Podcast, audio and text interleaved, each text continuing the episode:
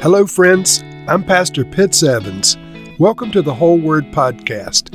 Let's get right to the Word of God. Proverbs chapter 6. My son, if you have put up security for your neighbor, if you have shaken hands in pledge for a stranger, you have been trapped by what you said, ensnared by the words of your mouth. So do this, my son, to free yourself. Since you have fallen into your neighbor's hands, go to the point of exhaustion and give your neighbor no rest. Allow no sleep to your eyes, no slumber to your eyelids. Free yourself, like a gazelle, from the hand of the hunter, like a bird from the snare of the fowler. Go to the ant, you sluggard. Consider its ways and be wise. It has no commander, no overseer or ruler. Yet it stores its provisions in summer and gathers its food for harvest. How long will you lie there, you sluggard? When will you get up from your sleep? A little sleep, a little slumber, a little folding of the hands to rest, and poverty will come on you like a thief, and scarcity like an armed man.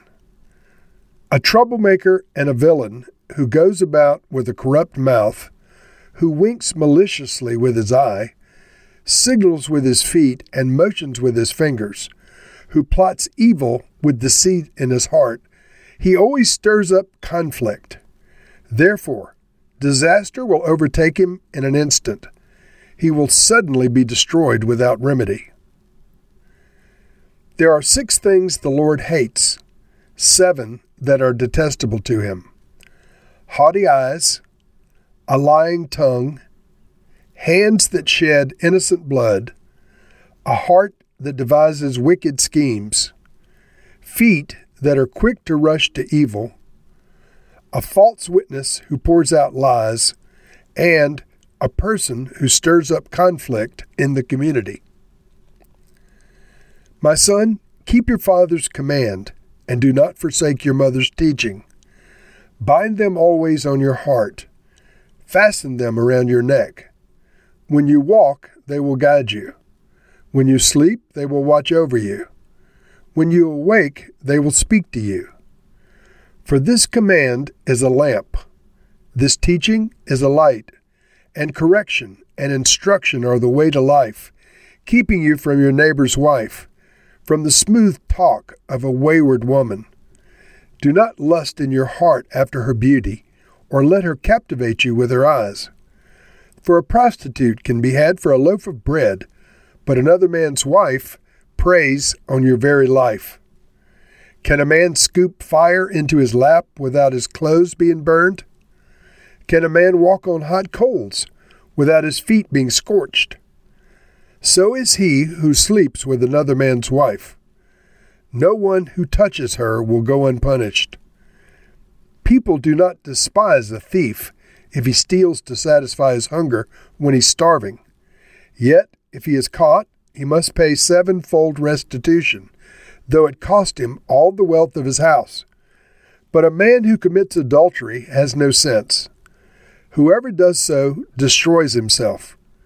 Blows and disgrace are his lot, and his shame will never be wiped away. For jealousy arouses a husband's fury, and he will show no mercy when he takes revenge.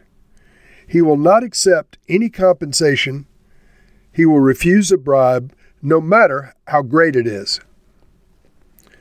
Now, we have a fairly disjointed group of principles contained within this Proverbs chapter 6. Everything from financial instructions to things about not being a troublemaker and abominations the Lord hates, and then things again on adultery and avoiding adultery. So they're in little little small subset groups, but it starts out basically saying don't co-sign any loans, and if you have um, pledged to co-sign a loan, you need to get free as fast as you can. This is the way Solomon words it. My son, if you've put up security for your neighbor, if you've shaken hands in pledge for a stranger, you have been trapped by what you said. And so this is the essence of co-signing a loan. You you've stood um, good for someone else's debt. So then the writer goes on to say, Do this, free yourself, since you've fallen into your neighbor's hand. Go and free yourself like a gazelle from the hand of a hunter, like a bird from the snare of a fowler. So, friends, this is very good advice. I know that there are times where a parent will co sign for a child and that kind of thing, but it is always um, perilous to co sign for someone, and this proverb is um, sharing wisdom that will help protect you. Then there are some financial principles, um, interestingly, that use observations of the lives of ants. Go to the ant, you sluggard. Consider its ways and be wise. It has no commander, no overseer or ruler. Yet it stores its provisions in summer and gathers its food at harvest. And so what's the what's the lesson here? You should be saving when there are surpluses. You should save and you should um, gather in certain seasons for the future. And even the ant does this. So observing the ants, the lives of ants, should teach us that we must put up a little bit in store for the future. And There's only um, simple wisdom in that. There follows um, a warning about being persistently lazy. How long will you lie there, you sluggard? A little sleep, a little slumber, a little folding of the hands to rest, and poverty will come on you like a thief, and scarcity like an armed man. In other words, if you don't work, you won't have anything to show for your life. And uh, work is not a curse, it's a blessing. Productive work is a, it's a wonderful thing. Next, we get seven things that are detestable to the Lord, and they are haughty eyes, a lying tongue, hands that shed innocent blood, a heart that devises wicked schemes, feet that are quick to rush into evil, a false witness who pours out lies, and a person who stirs up conflict in the community. The Amplified on that part says, stirs up rumors among brothers. And so the Lord um, hates these divisive things and these um, these types of people.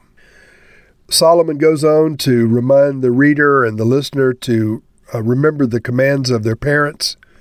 My son, keep your father's commands and do not forsake your mother's teaching.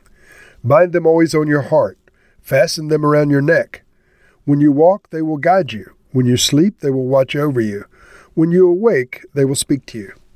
Now, I know that not everyone has uh, top quality parents, but this is um, as we when I introduced the proverbs, I said these are general truths. Not everyone's father or mother taught them good things, but generally those parents that are upright and responsible people do teach their children good things. And so remember the good things that your parents or grandparents or whatever godly, decent person you had in your life has taught you, and it will help to guide you in your life. Solomon then returns to the um, subject of other people's spouses and infidelity and adultery and so forth. This teaching is a light, and correction and instruction are a way to life, keeping you from your neighbor's wife, from the smooth talk of a wayward woman. Do not lust in your heart after her beauty, or let her captivate you with her eyes. For a prostitute can be had for a loaf of bread, but another man's wife preys on your very life. And then he interestingly gives this analogy of being burned in your lap um, with coals. It's like, I assume, like making sexual contact with a, another person in an adulterous relationship. I guess that's what he's talking about.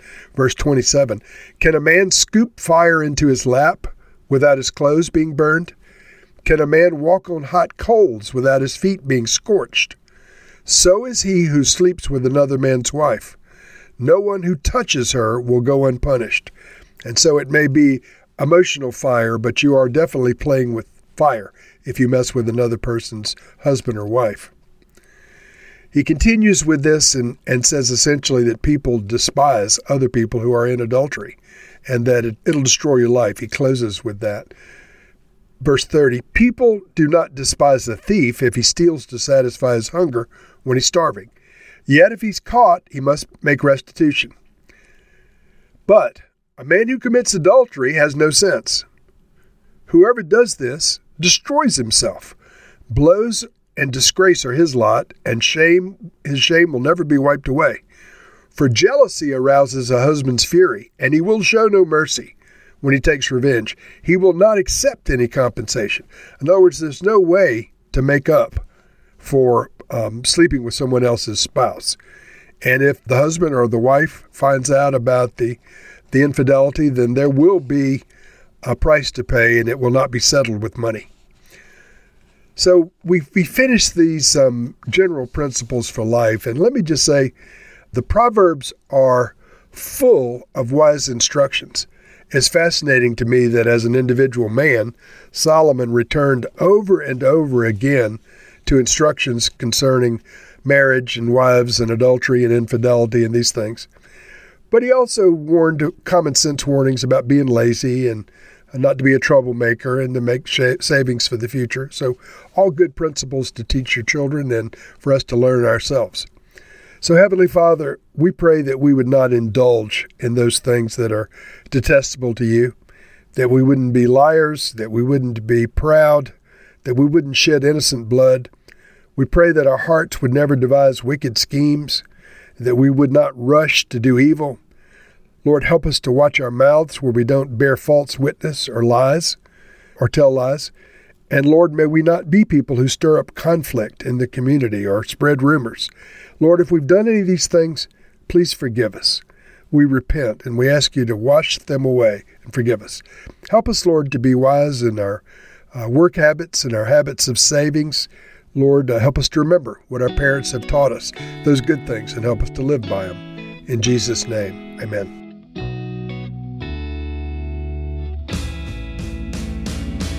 Thank you for listening to this episode of The Whole Word. It was brought to you by Whole Word Fellowship and the Northern Virginia House of Prayer. If you were encouraged, please share our podcast with your friends. We'd also appreciate it if you'd hit subscribe in your favorite podcast app and take a few moments to write a review.